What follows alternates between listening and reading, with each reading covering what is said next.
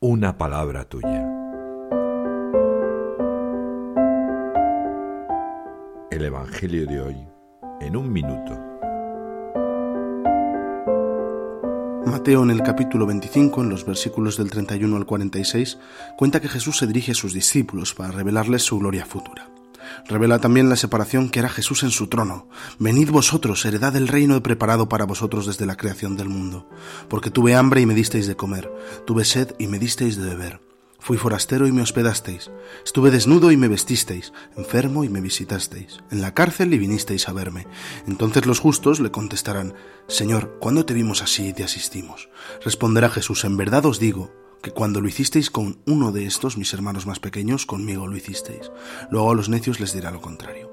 Este Evangelio me recuerda la misión que tengo como cristiano, reconocer a Jesús en el hermano y especialmente en el que sufre. Soy verdaderamente cristiano. Escuchando a Romano Guardini pongo mi acento en la caridad frente a la necesidad ajena. El Papa nos afirma que no se puede entender un cristiano sin misericordia, como tampoco a Dios sin ella.